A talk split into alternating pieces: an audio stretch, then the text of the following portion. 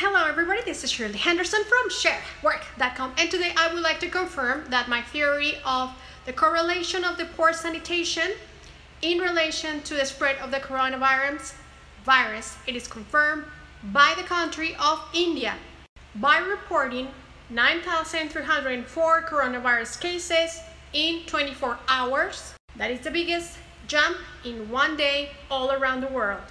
I conducted a research and I could find out that people have more, there are more cell phones per head than toilets in every house. But the worst thing is that they have a law that allows public defecation in India. Free defecation, outdoor defecation, it is not helping to control the coronavirus.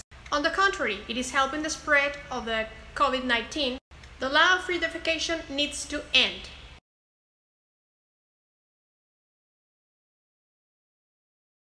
The solution to bring in control the coronavirus in India, it is more simple than we can expect.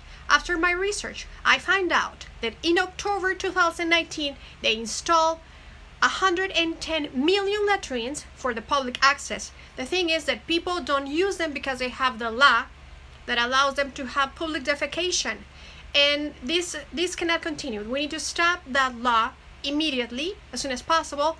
Number two we need to put together a community group.